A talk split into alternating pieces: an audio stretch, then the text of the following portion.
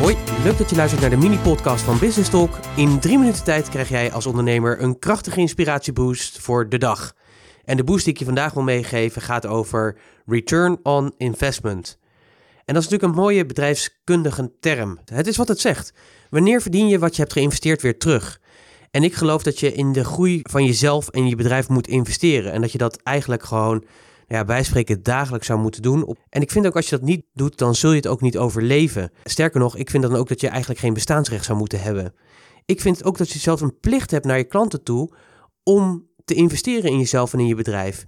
Het is in mijn beleving ook echt je plicht om je klanten de beste kennis en vaardigheden en producten en diensten te bieden.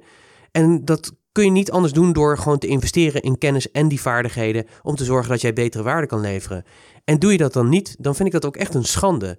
Sterker nog, ik vind ook echt dat als jij niet investeert in jezelf, op wat voor manier dan ook, en niet investeert in de groei van je bedrijf, dat er eigenlijk aangifte tegen je gedaan zou moeten worden vanwege fraude.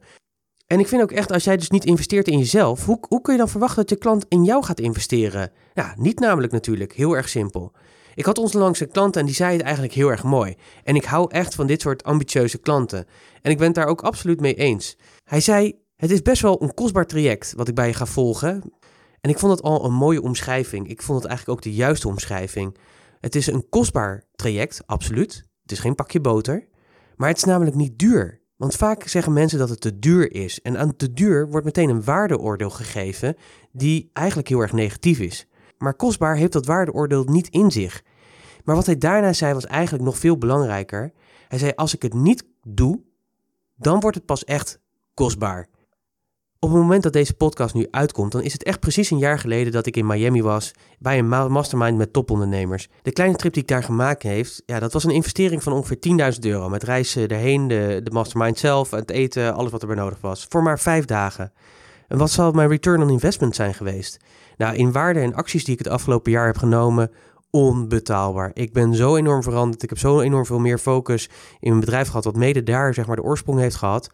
Maar als ik in euro's kijk, dan kan ik echt wel zeggen dat het mij het 10-voudige heeft opgeleverd. Ik wil je eigenlijk meegeven, return on investment. Hoe kijk jij naar investeren in je bedrijf en in jezelf? Zie je het als een kostenpost of is het juist voor jou innovatie die meer klanten gaat opleveren?